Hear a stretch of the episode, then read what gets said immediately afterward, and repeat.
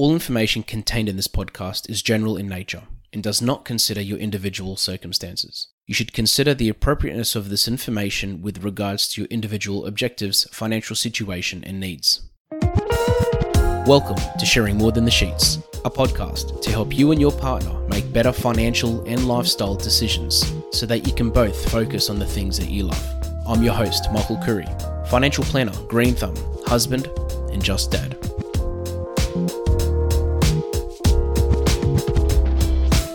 This episode is part of a series where I interview experts on various areas around mental health.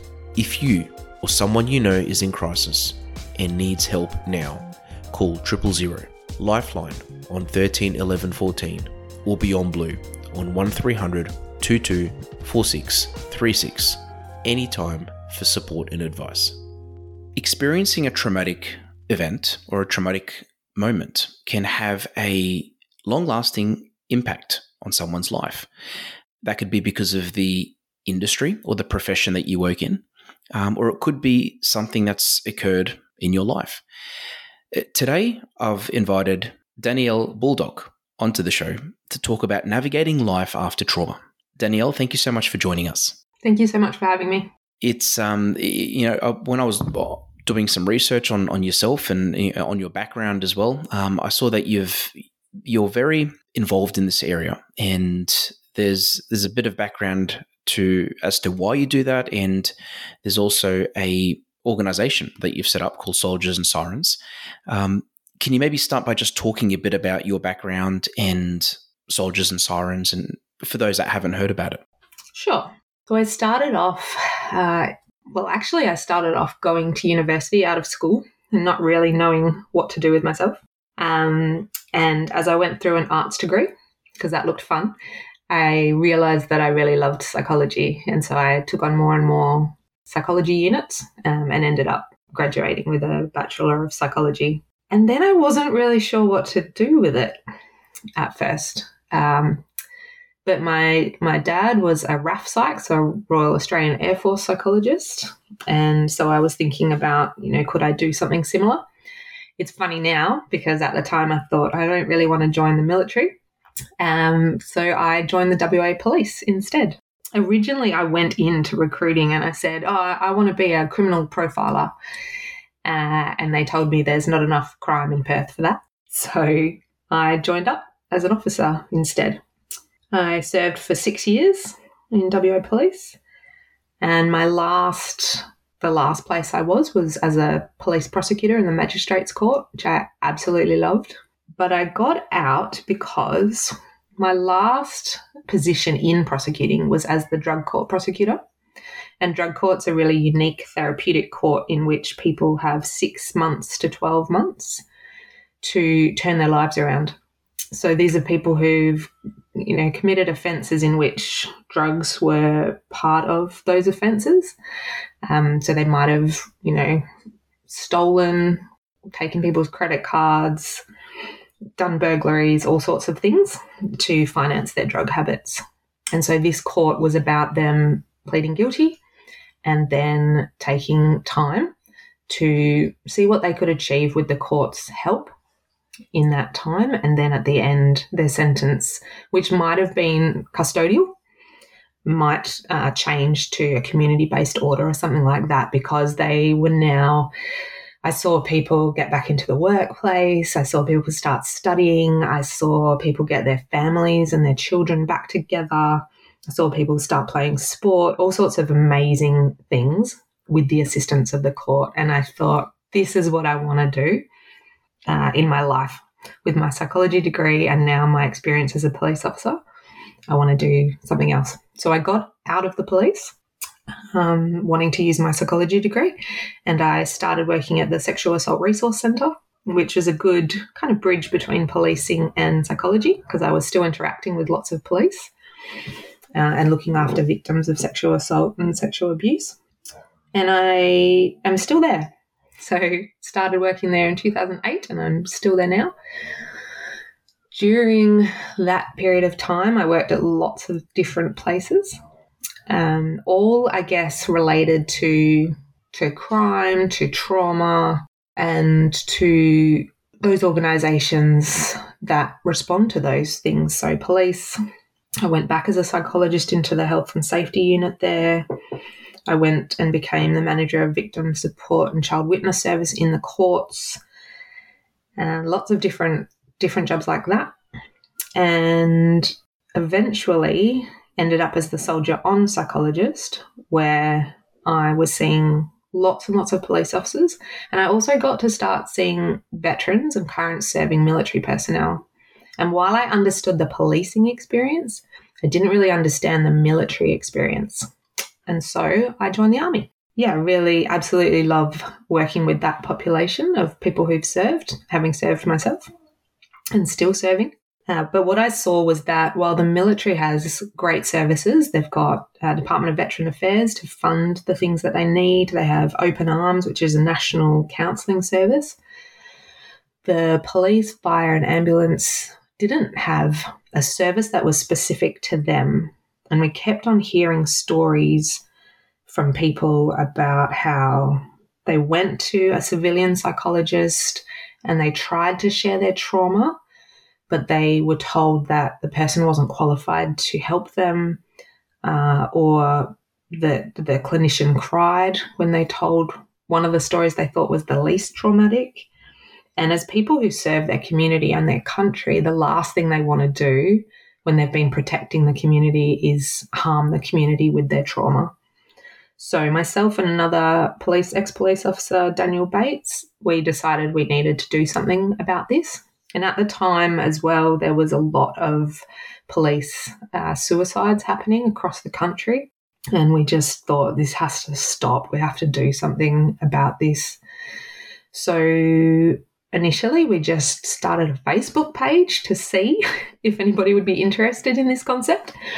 And uh, we got lots and lots and lots of followers all of a sudden, and we realized how big the demand was out there in the community. So we set ourselves up properly as a not for profit charity. We got a board, um, all of the things that you need to do.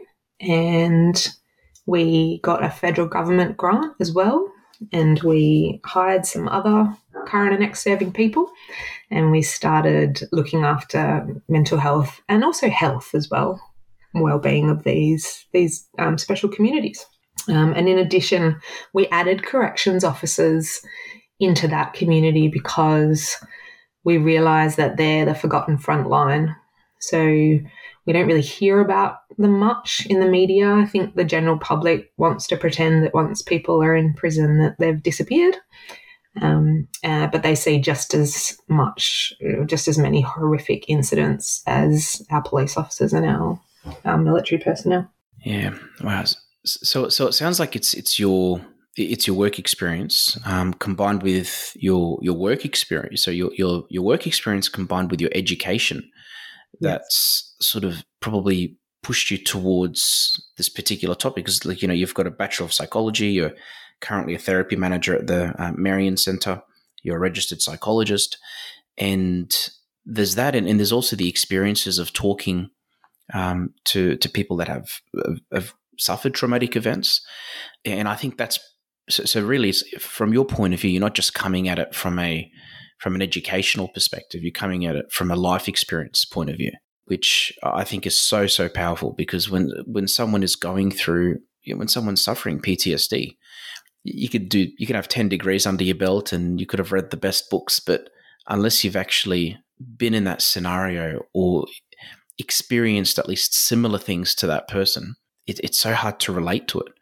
Um, to, to, those that you know probably have heard of PTSD, um, but don't really understand what it actually is.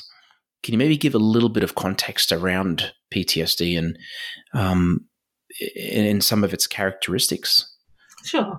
And what you say also about lived experience, I think, is 100% accurate. And lived experience peer workers are the next thing that's coming into mental health. And I'm really excited to see it because you just build instant rapport with people and you really understand what they're talking about, where they've come from, and you have a shared language as well, which is amazing. In psychology world, when we have to make a diagnosis, and this is for uh, you know doctors, psychiatrists, some psychologists make diagnoses, Um, there's two different, I don't know what you would call them, but there's two different ways of doing that.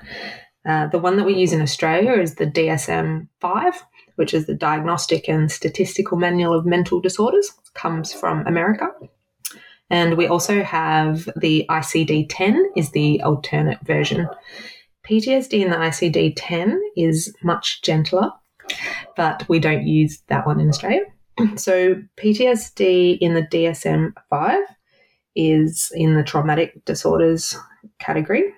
Uh, and there's different criterion that you have to meet in order to get that diagnosis. So some people have a lot of the symptoms, but when they go to their psychiatrist, um, they might not, you know, may not quite meet criteria. So that's important to know as well. So the first one, criterion A, is about the trauma itself. And it has to be exposure to death, threatened death, or um, actual threatened serious injury, or actual or threatened sexual violence. And it has to have happened to the person themselves, so they directly were exposed to that. They witnessed it, so um, you can imagine in some of the conflict zones that we've had that Australian soldiers, uh, sailors, and airmen may have witnessed things happening um, and not being able to engage because of their rules of engagement at the time.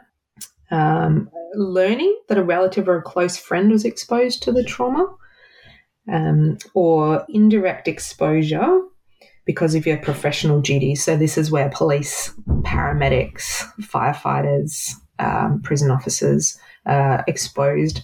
And often in civilian world, somebody might have had one thing happen. So, they might have had a sexual assault or they might have had a car crash. Uh, but with first responders and military, what we see is a cumulative effect of these day after day after day. So that's criterion A. You have to have that for the diagnosis of PTSD. The next thing that happens is that our brains are wired for survival. So if something bad happens to us, we our brains say, right, I need to remember this. It's important because it might help me survive if I ever see something similar. So what happens then is our brains remind us about that traumatic thing. And part of it is trying to process what happened and make sense of it. Because often when something traumatic happens to us, our senses are completely overwhelmed and we're uh, acting on instinct and we're not laying down memories in a nice chronological order. So we might have uh, a tiny, you know, flash of an image, or we might have a sound we remember, or a smell, or something like that. So we might have flashes of things in traumatic memory and they might not be nicely in a story. So our brain is trying to put things into a story so that it can put it away into our memory bank. But because the thing was traumatic, we don't want to think about it.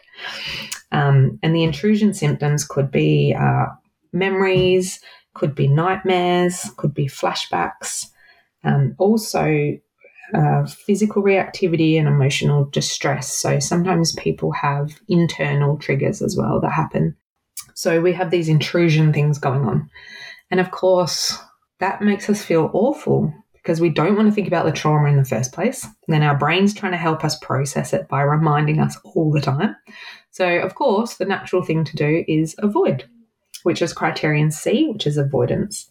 Um, and it means we start avoiding anything that reminds us about that trauma. So it might be people, places, and things, but it could also be emotions, thoughts.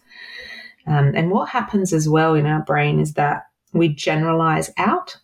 So, say in the in the trauma there was a guy wearing a red hat, then every time we see a red hat, our brain will go on high alert and say, "Oh my gosh, is that traumatic thing going to happen to us again?" So that's where we, you know, we generalize out. We might have um, triggers that maybe don't make sense at first.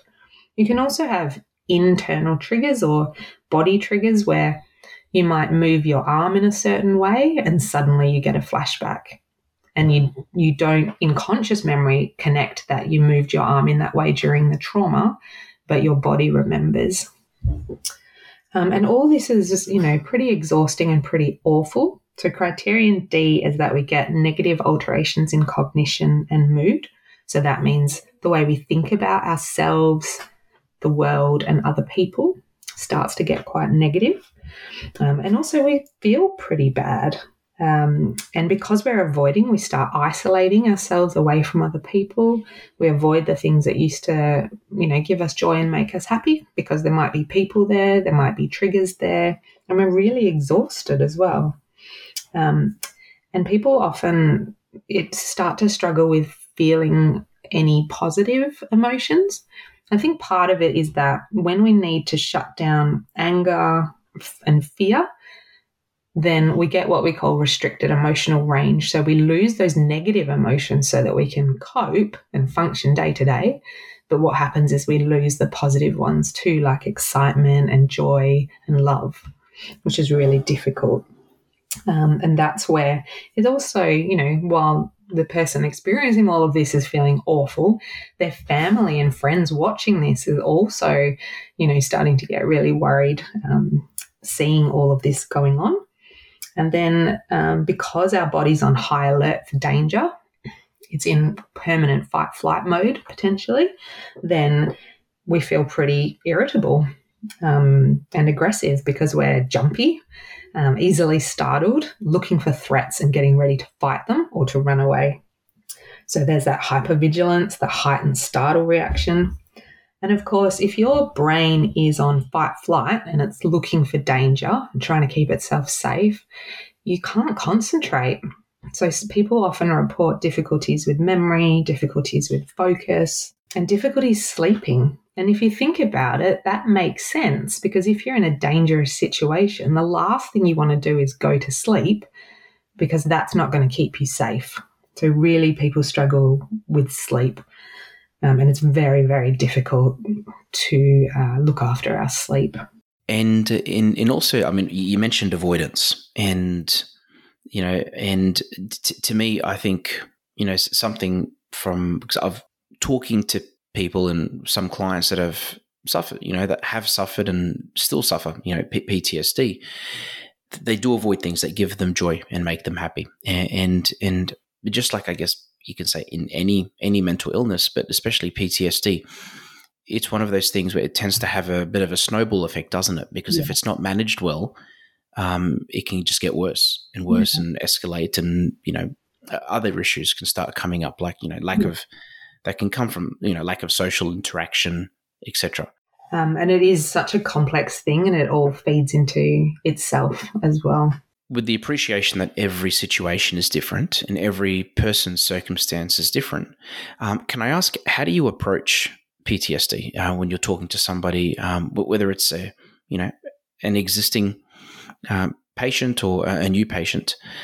how would you how do you approach it and what are some strategies that you can share to those listening to this that might be might either they either know somebody that would benefit from it or, or they would personally benefit from it so the first thing i tell people is that ptsd is a superpower which is a bit controversial sometimes and people look at me funny but uh, some of the people i've said it to it's been absolutely life changing because they've been suffering with ptsd and trying to run away from it, trying to stop it from happening, and getting more and more miserable as they try to fight it off. So I like to kind of compare it to, uh, and I use a lot of you know DC Marvel comics in my therapy, is to think about Spider Man when he first gets his powers, and you know, he's got web shooting out of his hands. He doesn't know how to control it. He's getting stuck to the ceiling and falling off buildings and all of those sorts of things. Um, and I tell people that PTSD is the same. So it's a functional adaptation that turned up to keep you alive. And if you think about it that way, do you know, it uh, kept you alive in combat, it keeps you alive out on the street. It keeps you alive in prison. It keeps you alive in whatever circumstance you need it because it keeps you aware and alert. So you know where your threats are. You know where your exits are. You, your body is ready to run, to climb, to fight, all of those things. And the parts of your brain that aren't required at that moment, such as, you know, doing abstract thinking, uh, communicating with other people, those sorts of functions get shut down and you're running on instinct. So it was a really important thing. It wouldn't let you go to sleep, you know, all of that stuff. So if we think about it that way, think about it as a friend and try to make friends with it, sometimes it just takes that pressure off people and they start thinking about it in a different, more positive way. The other part of it is that uh, I often make people watch the movie Venom, if you've seen that, which is, you know, this big, scary alien dude that's inside this mild mannered journalist. And he comes out and he's really, really destructive. You know, he destroys the entire place. But he also keeps that guy safe, right? So when the bad guys come, Venom comes out and he keeps him safe. But where Venom's not helpful is when he tries to go to a restaurant or when he tries to go on a date, you know, these sorts of things. He's out of control um, and he's too big and too destructive. And so I'm talking to people about there's this great, you know, amazing superpower you now have with this unimaginable power. However, we have to learn to turn it down um, when we don't need it. And people start can then start taking control like okay that makes more sense. I've got this you know this guy that's turning up to help me and look after me. But it's not helpful when i'm sitting on the couch you know trying to watch tv with my kids or pay attention to my friend's conversation. So that's how we start to look at it these podcasts have been brought to you by better financial planning australia to book a free 15 minute phone chat visit betterfinancialplanning.com.au yeah, I love that. I like that to you. And I haven't seen the movie Venom, by the way, but I will watch it now because. Yeah. I mean, I know who Venom is. Like, yeah. that dark character with the with the teeth. I think I know who Venom is. yeah, yeah, with the teeth, with the, the teeth sticking out. Yeah. Um, but um, yeah, I love that you that you come at it from that from that approach as a superpower. Um, because yeah, Spider Man when he first got his powers, I was just watching it the other day with the kids. Like his confused, doesn't know what's going on, um, and it's that functional adaptation that turned up to to in his case initially it wasn't to keep him alive, it, it literally kept him alive after that. Yeah, you know, and because yeah, when you're when someone is in combat and on the street and in prison, and there's that, you know, obviously that staying aware, staying alert. Um, it would it's it's mentally draining like in any situation actually staying aware and alert yeah. So uh, I think, and this is why I think those that haven't gone through something like that and haven't experienced a traumatic event, they, they can't relate to it, including me. You know, um, mm. you know, I, I, can't relate to what you've what, what, you what you see on a regular basis at all. Um, so you know, coming at from a coming at it from a respectable point of view, obviously, um, I'm just my, my, job is to try to um, to try to understand it, and um, and I think it's it's people like yourself, Danielle, that you know with the work that you do with soldiers and sirens that gives that support. Because you were telling me when we we, we talked the other day that it's not something that's readily available, um, and it's and it's not it's it, what you offer through the charity um, is very very different to many I mean, many other organizations, if any. Yeah, yeah. And the biggest thing we find is that, you know, when you serve in those uh, organizations, it's all about team. It's all about the effort that you, you have together. So you mm. look after each other, you know, you watch each other's backs, you're reliant on each other to keep each other alive. And mostly we don't get in those sorts of situations as civilians, you know. That's a very unusual place to be. And what happens when uh, people get out of those jobs is that civilian society doesn't really work like that. So most workplaces, you know, you go to work as you as an individual person and you might have friends and colleagues, but it's not like that. It's not that high risk kind of situation in which you really have to absolutely to your core trust the people that you're working with because your life depends on it. That gives you this incredible bond for life. And when people get out of those organizations, what happens is that the PTSD tells them to stay away from everyone. It tells them that they're a burden. It tells them that they're dangerous to other people. And often I find people um, from these communities are scared of themselves And that's part of the isolation. And so the the big important thing that Soldiers and Sirens does is it gives people the opportunity to join a community again. And a community of like-minded people that are used to working in teams that have similar values, that understand what it means to be in a life and death situation and run towards the danger instead of away from it. And that really close bond that you get. It's, you know, people bond like family. It's really interesting and they do it fast as well. And and also, are there any examples that um, that you can share? Um, and obviously, without getting into detail, but of situations where some there's somebody that you saw um, that you were helping that really didn't think that they would overcome the situation, you know, overcome the trauma at all, and they didn't even think it was possible for them to to, to get back to the life that they wanted to get back to. Um, where through working with them, and even through your charity, um, whether it's through the charity or whether it's through the the other work that you do, you are able to help that person navigate the the trauma lots and lots of people come to mind, which is lovely.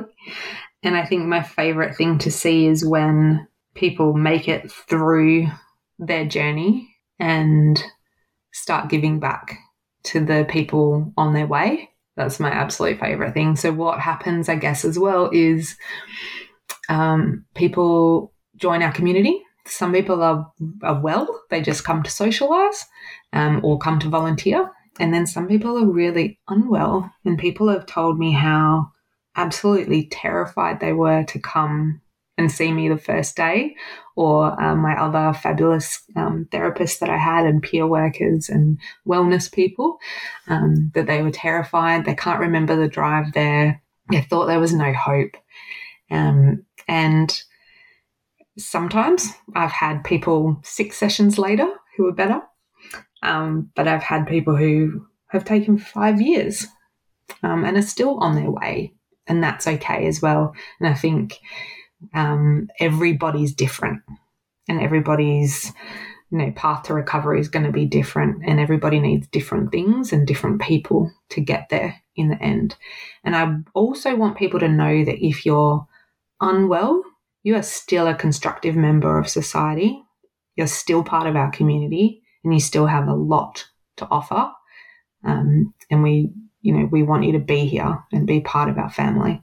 And I think as well, it's it, when you know, I'm I'm a mental health first aider, you know, so it's I, have got some very limited training um, on this area, but one of the, the, the worst things that you can say to someone um, going through any mental event is to get over it, you know, or to to just turn the switch and ah, you'll be right, or just you know ignore it, or just it's like if somebody has a fear of spiders, for example, you can't just tell that person stop being scared of spiders, and it's not that easy yeah. for them mentally to tell themselves, ah, spiders, they're not going to hurt me. That, that, that they can't help how they feel because, like what you said earlier, it's um, th- their mind is telling them one thing, but their body is telling them something else because. And it's it's it's it's it's storing that memory, which which is is the struggle, and and I think you know, going back to what we said at the start, you know, the the lived experiences, the uh, the passion and the love for what you do, um, and being part of that community. Um, I mean, yeah, you, you, can't you can't put that into words, can you? No, it's it's absolutely amazing, and I've seen. Um, I've got so many different people in my head that I'm thinking about, but people you wouldn't recognize years later. You know, people wow. who were drinking, um, maybe the perpetrators of domestic violence who were, you know, um, making attempts on their life, self harming, and then three, four years later, completely different person, like amazing, amazing change. Um, yeah, it's incredible to see, and it's it's on it's up to those people. So it's not me doing anything magic. Um, I have some psych information that I know, but they know themselves best. They know what works and what doesn't. And some of the things I say are going to be helpful and they can take them on board and start actioning them.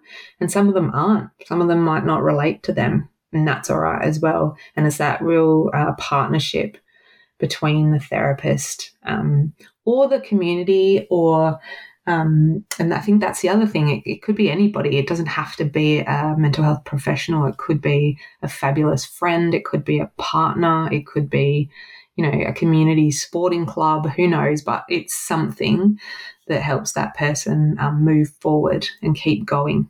And I think as well, um, the biggest thing I see is when people take ownership and responsibility for their own recovery that's when everything changes. Um, as soon as people are like, do you know what? I'm going to get better. I don't know how long it's going to take. I don't know what I'm going to need, but I'm going to do it. That's when I see like huge, huge shifts. It's amazing. Um, and people get really stuck for uh, lots and lots of different reasons. And it's not, it's not their fault. That's just where they are at that particular time. And the more I work in mental health and in inpatient settings as well, the more I, I see, like, do you know what? Sometimes people aren't ready. And no amount of therapy or reassurance or medication or anything is going to get them over the line and start what they need to do because they're not there yet. And hopefully they will get there.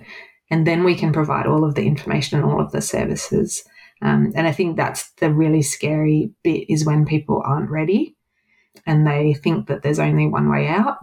And that's that's what we want to want to prevent. Um, and the community is protective, I think, of that, and that's where we can prevent uh, suicide is by making people feel like they're really part of a community, they're really welcomed, they're integral to it, and really important to that community. Because when people feel like they're a burden uh, and they feel like they don't belong, that's when people start going down that pathway. And if somebody feels like they are ready, or, or, or, they don't, but they want to talk to someone or they want to, to seek help, what would be the first step or one of the first steps that you'd suggest that person can take? So I think it's anywhere that people feel safe to say, I'm not all right and I need some help and I don't know what to do next. So, like I say, it doesn't have to be a psychologist. It could be um, they talk to their doctor first. It could be that they talk to their partner, to a mate, uh, ring a helpline, go to church, you know, go to their sporting club, like wherever it is, it doesn't matter. Um, go somewhere to say, I need help. And if you don't get it there, then try somewhere else. I think that's the thing. Uh, and, you know, Soldiers and Sirens is always there. We've got various ways of getting in contact with us so that we can point people in the right direction because the mental health system is sometimes really difficult to navigate. There's lots and lots of services out there, and um, you know, it's hard to know what you might need. Do you need referrals? How much are things going to cost? Where do you go? How do you start? And that stuff's really overwhelming when you're already at capacity trying to manage your PTSD or your depression or your anxiety or your OCD or whatever's happening to you. Or just your life crises, because sometimes it isn't a diagnosable condition. Sometimes stuff just happens to us. You know, people die, people lose their jobs, um, people's houses catch on fire, all sorts of horrendous things. Global pandemics happen, you know, and sometimes we don't feel very good about things, and that's okay as well. It doesn't mean there's anything wrong with you. In fact, it means everything's working perfectly. The way it should be working. Yeah. And uh, Danielle, if somebody wants to get in contact with yourself or Soldiers and Sirens, and if they want to support Soldiers and Sirens, um, how can they do that? So we're on Facebook is probably the place that we are the most because our demographic tends to be kind of 30 to 70 year old, um, mostly males, but lots of females as well um, from those serving communities. So Facebook's kind of the place that we are. Uh, we're also on Instagram though. I'm on LinkedIn. Um, Soldiers and Sirens is on LinkedIn, but most of our content is um, on my LinkedIn, so Danielle Baldock. We've got a website, which is www.soldiersandsirens, all spelt out, .com.au which has uh, links back to Facebook to our events and some information about the board and things like that. Uh, you can also contact me at the Marian Centre. So it's danielle.baldock, B A L D O C K, at aurorahealth.com.au. um, if people are needing inpatient admission or if they would like to um, find out what sort of groups we have at the Marian Centre and do some group therapy, that's a possibility. Or just if people want to get in contact um, and find places around Perth where they can get um, really good quality counselling, individual one on one. Or if they're looking to get involved in ex serving organisations, there's some fabulous groups out there. So, Soldiers and Sirens also collaborates with people, uh, organisations like Buddy Up, um, which is a you know, military and first responder run. They do sport, they do community things, they do volunteering. So, they do lots of different things that it's not mental health specific, but it, it helps everybody's mental health. So they're an amazing organization. Um, and we collaborate with many other organizations as well, and, and we're talking to them all the time.